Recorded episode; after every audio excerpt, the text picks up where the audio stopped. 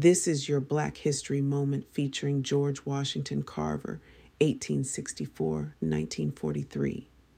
So many of us know George Washington Carver as the man famous for giving us peanut butter, bless him, but he's responsible for much more. As an agricultural chemist, in an effort to increase the profitability of sweet potatoes and peanuts, which thrived in the South as opposed to dwindling cotton supply, Carver began conducting experiments in 1896 and created 518 new products from the crops. They include ink, dye, soap, cosmetics, flour, vinegar, and synthetic rubber. He publicly revealed his experiments in 1914. And that's your Black History moment.